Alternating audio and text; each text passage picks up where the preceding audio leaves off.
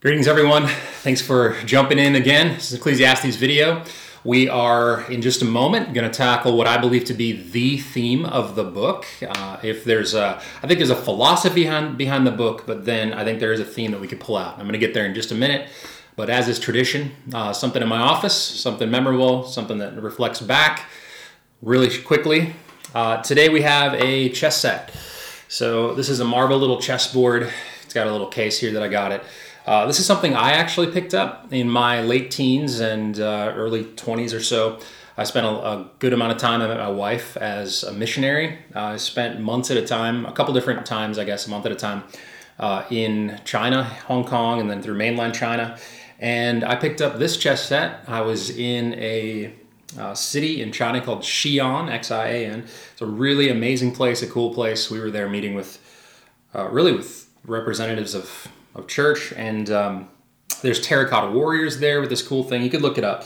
But while we were there, I was getting into chess. I love chess. They had a bunch of these hand carved, like marble chess set kind of things. It comes with this is one little piece. You can't see it, but uh, he's going there. And I keep this as well as another chess set that I got from a friend.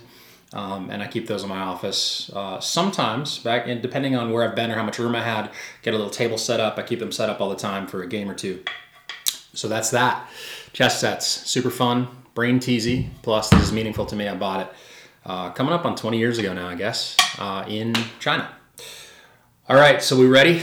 I said we were going to hit what I believe to be really the major topic, uh, the major topic that you could pull. If there's one thread that you pull through and say, well, what do we do with this? Uh, I don't believe that that's what the book of Ecclesiastes lends itself to.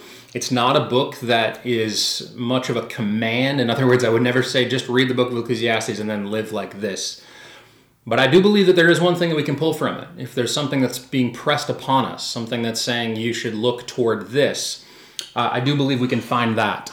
It's a philosophy book. It's a philosophy book about the ultimate meaning of life, about the fact that here under the sun we can never find ultimate meaning. And really, I think what ends up happening is, is it's a wisdom book that presses the wisdom of seeing through things here in the earth. And you really, if you've ever experienced grief or you've ever experienced a, a kind of listlessness in life, a wondering about your identity, this existential crisis that so many people have, I think Solomon is a is a voice to you to say, it could be that you're growing in wisdom. Don't despair. It could be that you're finally, you're just learning enough about the world and yourself to see that ultimate meaning is not here. So that's the philosophy of the book.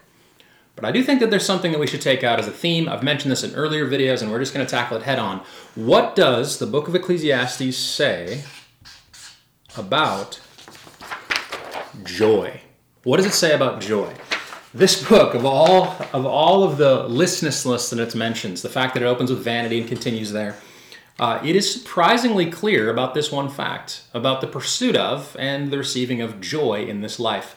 So what I want to do is I want to consider and look at the places in this book that describe joy and give some some outlines of the way that, that the word joy or rejoicing is used and then consider some of the maybe the path to joy that is offered to us here in Ecclesiastes. So let's do that. I'm going to actually open by reading a section in chapter 11. You can tell we're getting down toward the, the end of the book, this wisdom literature. Uh, down toward the end of the book. This is a section, verses 7 through 9. And it might surprise you because Solomon, here as he's writing, comes to some, some conclusions that are brighter. Here's what he says, starting in verse 7 Light is sweet, and it is pleasant for the eyes to see the sun. He's imagining a sunny day being outside. He says in verse 8 So if a person lives many years, let him rejoice in them all. Let him rejoice in them all. But let him remember that the days of darkness will be many. All that comes is vanity. So do you see what's being weaved together here? He says, Let him rejoice in them all, but remember, the days of darkness will be many. There's still the theme of vanity, but he's commanding and he's saying you can pull joy into your life. Verse 9, which is a, a well known passage perhaps from Ecclesiastes Rejoice, O young man, in your youth. Rejoice in your youth. Let your heart cheer you in the days of your youth. Walk in the ways of your heart and the sight of your eyes. But know that all these things, for all these things, God will bring you into judgment. Then he goes on to say in verse 10 Remove vexation from your heart this these verses are clear as he's rounding out, probably nearing the end of his life in Ecclesiastes. Solomon is telling us you can find joy. There's real joy to be had. There is pleasure. There is a rejoicing that is fitting and right. And that's just one place. It shows up often. In fact, if there's ever summary statements or if there's a hope, glimmers of hope in this book, it is focused on joy. So, what I want to say is, I'm going to look through some of the passages, all the different times that he commends joy, and we're going to try to summarize a little bit. So, if you're ready for that, I wrote some of these things down.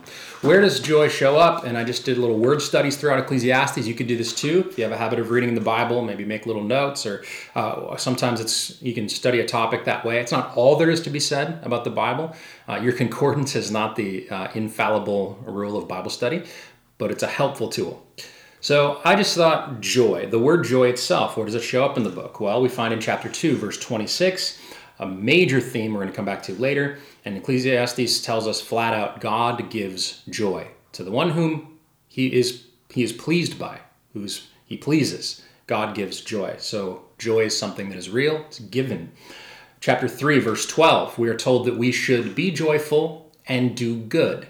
I think there's a connection here. Doing good righteousness. There's a connection between righteousness and joy, which is consistent with all of Scripture, but especially in Ecclesiastes. Uh, someone might argue in chapter 3, well, does that mean be joyful and then also do good? Or there's a connection. I think there's, of course, a connection between these things.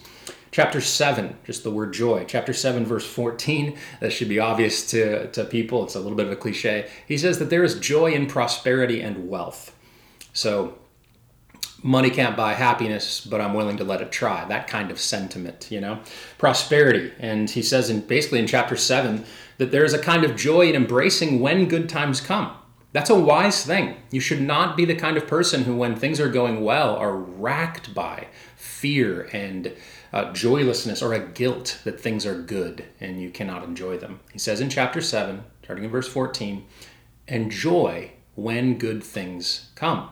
You can do that. Chapter 8, joy is actually commanded. He says, Eat, drink, and be merry. Eat, drink, and be merry. Again, something that's a consistent theme throughout this book. Uh, similar in eating and drinking, chapter 9, verses 7, really 7 through 9 is another section. I almost read that as a representative of joy in the whole book. He says that uh, a man can learn to enjoy his bread and eat wine to make his heart, or eat wine, to drink wine to make his, his heart merry. So that's the word joy. It also shows up if you search the word enjoy. So there's joy and then enjoy. Again, chapter 2, right before the idea that God gives joy as a gift, he says that there can be an enjoyment in toil, which is interesting because we talked about toil earlier as a place of vanity and a place of striving and effort. But ultimately, there's this there's this trick. If you ever if you've worked on something, if you've ever really put yourself into something and seen the fruit of it, you do know that there's a kind of joy in that that's given. And Solomon recommends this in chapter 2, verse 24. 5 chapter 5 18 he says the same thing that there is an enjoyment. What is left for man except to find enjoyment to all of his toil? Um, i already mentioned chapter 9 verse 9 that we should rejoice and enjoy the wife of our youth. Now that comes in chapter 9 and then finally a word for rejoicing. So rejoicing. Chapter 3 22 back to this theme of work again. We should rejoice in our work. Rejoicing enjoying enjoying. These are uh, enjoying these are used all the way through. So we want to ask ourselves a couple of questions, and I think it's a good way to study.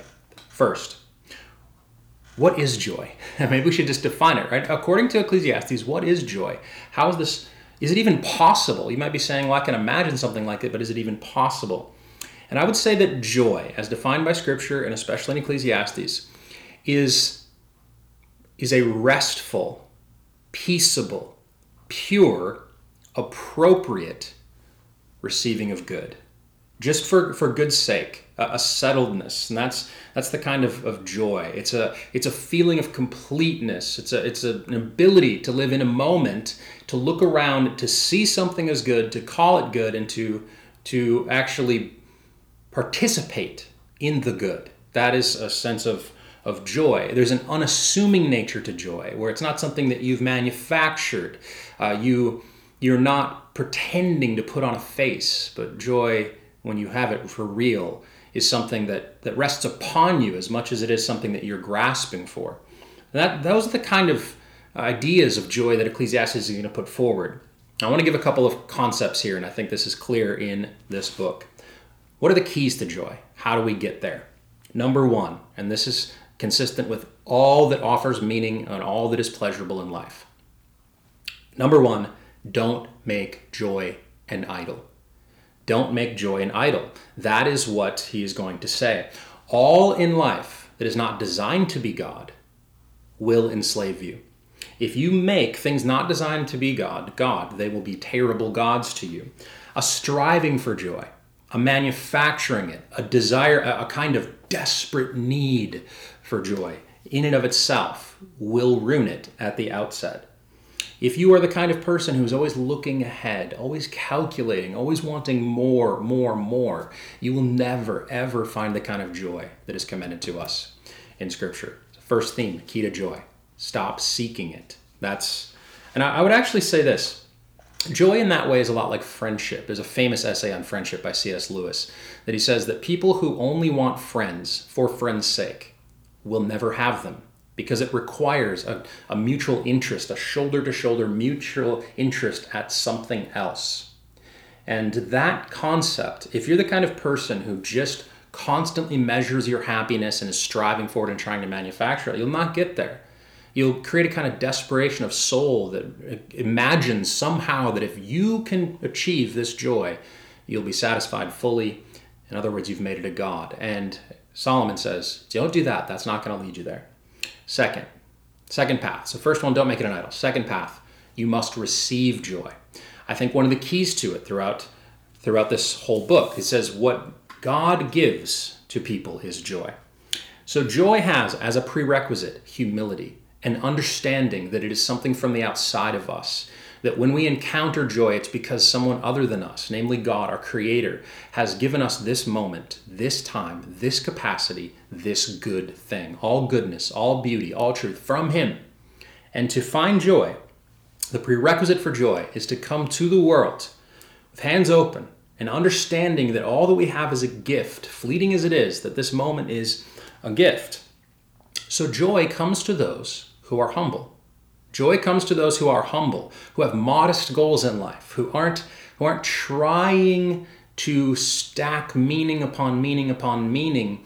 There's a there's a momentary fleeting nature of joy, and the person who would find it, who find real happiness, is willing in many ways to shut off the pursuit of else and to just rest and to within themselves feel the kind of eruption of happiness that goes with realizing that you as a creature, though un, um, unmerited, though you have not earned this, though you're not worthy of this, you don't deserve these things, though you as a creature, God has looked down upon and given good things. It's why so many people to find good, to find real joy, end up stopping and pausing and they just look around and they say relationships and love and friends and good food and taste buds and the, the air. It's why Ecclesiastes 11, verse 7, it starts with, It's a good thing for the eyes to see the sun. Do you see how simple this is? He hasn't made the sun, he can take no credit for it, but you can receive joy in a moment of just, uh, it's like my, my dog Cannon lately, he's loved to go in the backyard. He just lays out in the sun. He finds the sunniest spot. He just lays there and you can just see his face. He just, he's just receiving it uh, that that list of things the sun nature sport food conversation laughter it's when we submit ourselves in many ways to god's sovereignty over giving us these things that we'll find joy. And ultimately I, I think what happens is so if you make an idol of joy up front and you seek and strive for it you'll never have a pure re- receiving of it. You won't be humble enough. Then in the moment of it in the moment of it. You see that it's not yours to have, it's not your, yours to demand, it's yours to receive. And then finally, I think the path to it is to always remember this is the point of the book. This is, goes back to the philosophy. It's why in chapter 11 he says, Enjoy these things, rejoice in them, but remember. Enjoy all the days of your life, but remember many dark days will be there. And this is vanity. And that is to say this even if we know that joy is not all that there is in life and we can't make it an idol, and even when we get a humble heart and receive it, there needs to be, I think, an ingredient to joy is to realize that it can be taken from you and actually that, that this life contains non joy. In other words, you only know joy, you only know goodness when you're realizing and aware of, when you've been sober minded enough to know bad times. You taste sweet things by having a kind of lack of good things. And so Solomon, in that sense, says our joy can be enhanced, and in fact is enhanced when we realize that ultimately joy in this life is not the point. And I would say, if I could give a pithy statement about this book, if you would say, here's what I want to learn from this, is to open hands, humbly receive from God, actually enjoy this life. Like for a moment, just stop and pause and stop striving and wondering about what others think of you, or you think of yourself, or you've accomplished. Enjoy good things. But also to realize that we can expect joy constantly and joy ultimately, joy ultimately in this life, joy in this life. Now, joy eternally is a separate story, but joy in this life is not the point. So I could say it in a pithy way like this Joy points, it is not the point. Joy received from God points to Him, points to the way that we've been designed ultimately to live in perfect joy forever. To receive Jesus, who becomes for us our joy, who desires our joy, our, overflowing joy. So joy points somewhere. It is an arrow. It is not the point. And that, I believe, is the teaching of Ecclesiastes. It's a philosophy book, but it begs us, it begs us. Remember your Creator. Know who He is. Know that this life is not everything. Stop striving. Stop trying to command all that you have. Relax, receive, humbly submit to the good gifts that God has given you, knowing the whole time that this life and what you get here is not the point. Joy, joy points us places. But if you make it the point, we'll be sorely disappointed. Again, thanks so much for tuning in. I hope that you've been driven to the pages of Ecclesiastes. Best thing you can do, even after hearing me ramble on, is read the book. Thanks.